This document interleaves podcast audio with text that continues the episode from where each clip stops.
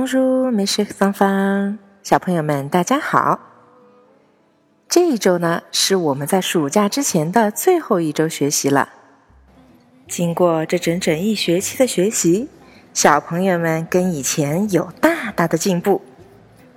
每一次上课的时候，唐妈总会提醒小朋友们：眼睛要看着唐妈，耳朵要注意听哟。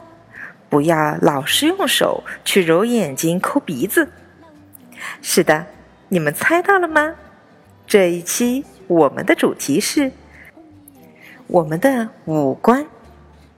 在我们的小脸上有最重要的五个朋友：眉毛、眼睛、鼻子、嘴巴和耳朵。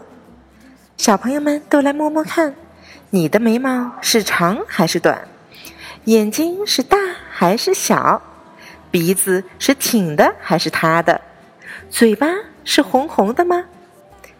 每个小朋友都长得不一样，但是一样的是，学会了以下这些表达，我们都应该知道怎么样来向其他的小朋友们形容自己有没有大眼睛，好吗？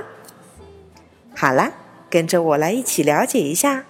Les parties du g o r 那些身体的器官吧。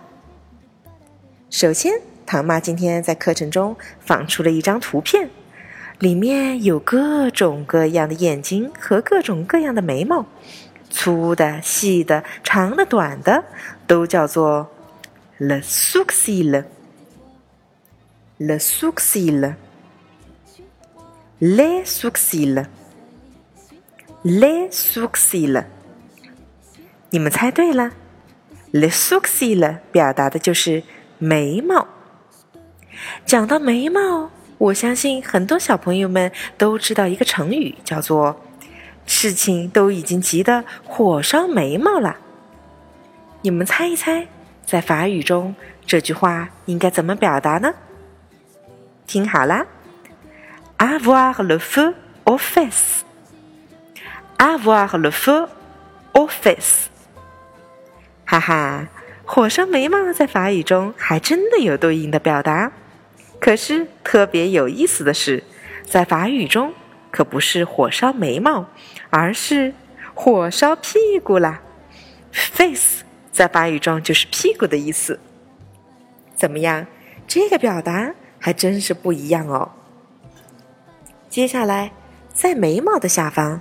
有我们经常说的灵魂的窗户，眼睛。